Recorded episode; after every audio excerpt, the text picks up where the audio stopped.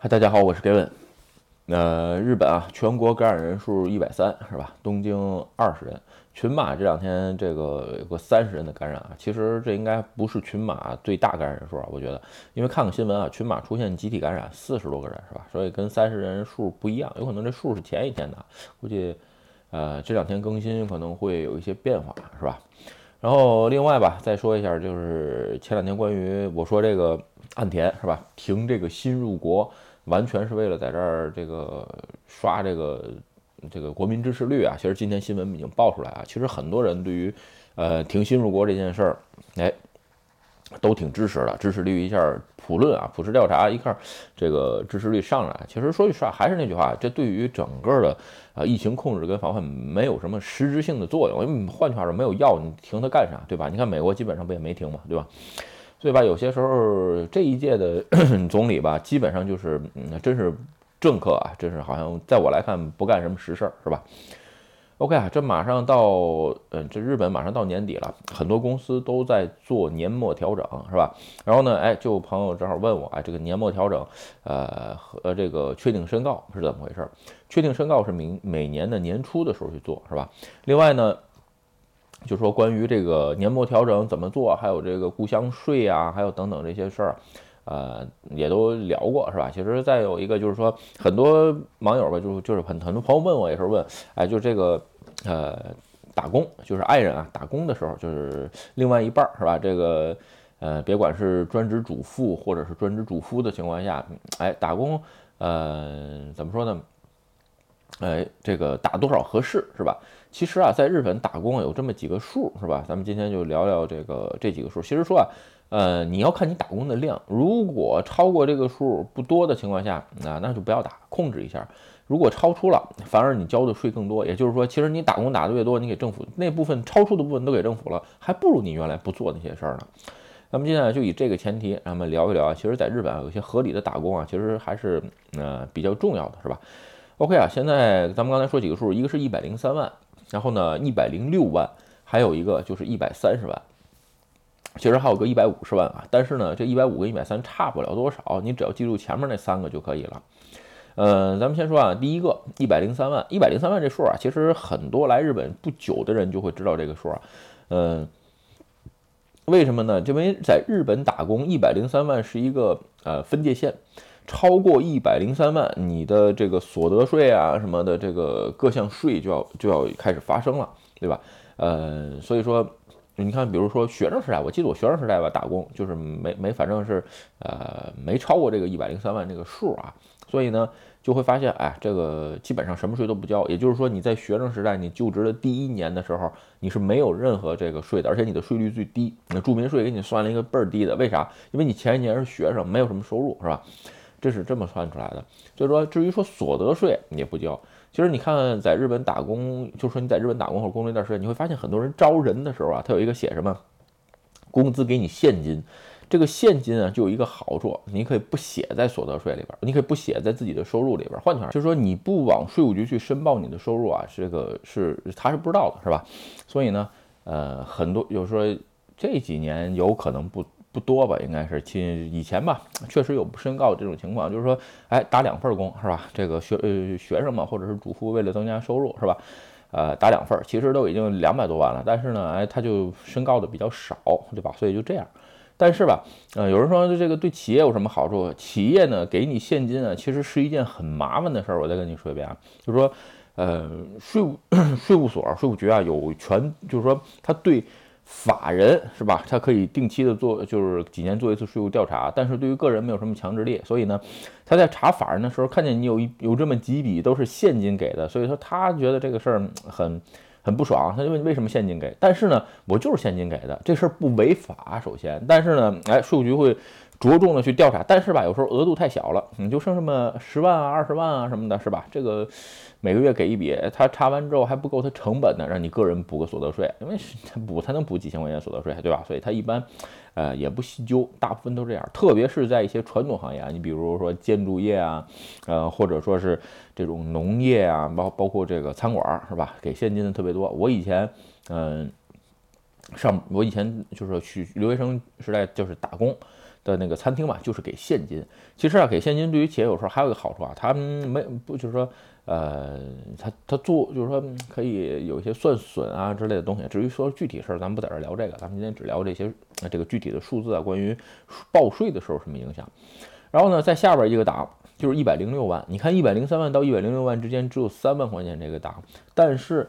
你超过了一百零六万，哎，这种情况下呢，就有一个比较特殊了，就是说你可能会交一些保险，或者是这个，就是说，呃，怎么说呢，就是雇雇佣保险啊，包括什么的这个你的呃年金啊，都是开始分着交了。那什么情况下，也就是说你打工的地方是个大企业？举个例子啊，你比如说你在伊藤洋华堂或者在医用这些地方是吧？哎，打工。哎，比如说收银啊，或者是理货呀、仓库啊，或者是 这个炸蔬菜啊，等等等等这些地方，这种情况下打工的情况下，它满足几个条件，不是所有的企业都这样。你不要听，哎，就不能我打工不能超过一百零六万，在你那儿什么的，你想多了是吧？这个先说啊，你一周工作要超过二十二十个小时，然后呃，雇佣你超过一年以上，呃，你一看这人超过一年，你比如说大公司签的就算是合同工的这个。这个雇佣时间也是很长的，所以说这是第二个条件。然后呢，第三个条件，哎，你每月的工资在八万八日币以上。然后呢，呃，第四不是学生，学生的话是全免啊，这个是就是说基本上没有什么可争议的。然后第五条，也就是就是说分辨一个企业大或者是小的，就是这你是不是符合一百零六万？也就是说。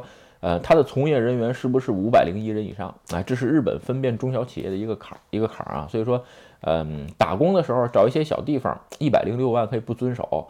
一百零那是哪一个？那就是下边那一个档，一百三十万。这个一百三十万就是我刚才说的，也就是说你现在打工的企业是吧？哎，呃，每个月收入呢也都符合上面那个。你比如说你每月收入十万，你一共一年工作十二个月，对吧？收入一百二十万。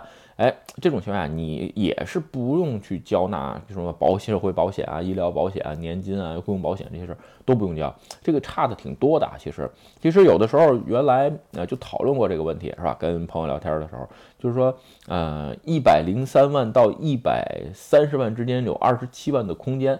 对吧？除以十二，也就是说每个月两万多块钱。如果按照一般的时给，对吧？你就说，呃，一般的时给一千五个小时吧，是吧？两万块钱呢，就相当于呃多少小时？十十十多个小时吧，十十四个小时吧，还有可能是啊，差不多十四个小时。也就是说，你一个月如果比以前多打十四个小时，十四个小时，其实你算什么概念？十四小时除以四嘛，也就是三个小时。你一周只要多打三个小时的工，你就会超过这个数，是吧？哎，在超过这个数的时候，你就要交很多保险。你可以查一下，虽然一百三十万是一个最低的那个档啊，但是你会发现啊，你有一原来你是不用交，你原来有一部分你都要交税了，是吧？其实这是一个呃，怎么说呢？就是我觉得是日本政府对于现在就是说这个主妇啊，或者是主妇重新走上工作岗位最大的一个问题，也就是一百零三万的这个坎儿太低了。他想打打完之后全给你政府交税了，交保险了，没必要。本身他的这个。主要呃工作人员，无论是他的先生或者他的太太，是吧？他工作的这一部分就已经交了重税了，你还他他打个工贴补一下家用，还要给你补税，这个东西本身我觉得其实在税制上不合理，是吧？然后超过一百零一百三十万怎么怎么办？先是这样，超过一百三十万，你开始这个去呃，就是说交税嘛，对吧？超过一百三十万，你一交税的时候吧，就你一到呃，大概是交到一。百，呃，怎么说呢？超过一百五十万的时候，又会出现一个不一样。什么不一样呢？嗯，你超过一百，本来说一般普通人是在另外一半的抚养里边的。抚养是干什么用的？可以减减税额。比如说四百万年收，一个人的减税额是三十八万，四百减三十八，你的交税额就变成了三百六十二万，就是交交交税额整个下来了，对吧？但是你一旦超过一百五十万的时候，你就会发现，哎，你的减税额在递减，怎么减？每涨一每涨一点钱吧，哎，减三万块钱。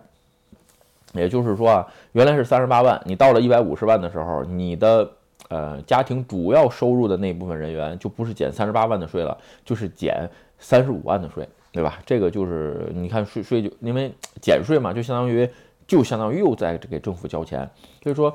呃，但减到什么？但是呢，它不是一下减没，是涨一点减一点，涨一点减一点，涨到什么时候？也就是下边一个坎儿，二百零一万。其实一百五十万跟二百零一万这个这个坎儿，很多人是不知道啊。就是说，嗯，对这方面没研究，很多人这概念里边，哎，这个我涨到一百五十万，我就不算抚养了。其实不是不算抚养，是把你从抚养当中开始减额，一直到你打二打到啊，我看一下，二百零一万吧的时候，你的三十八万的减税额就减没了。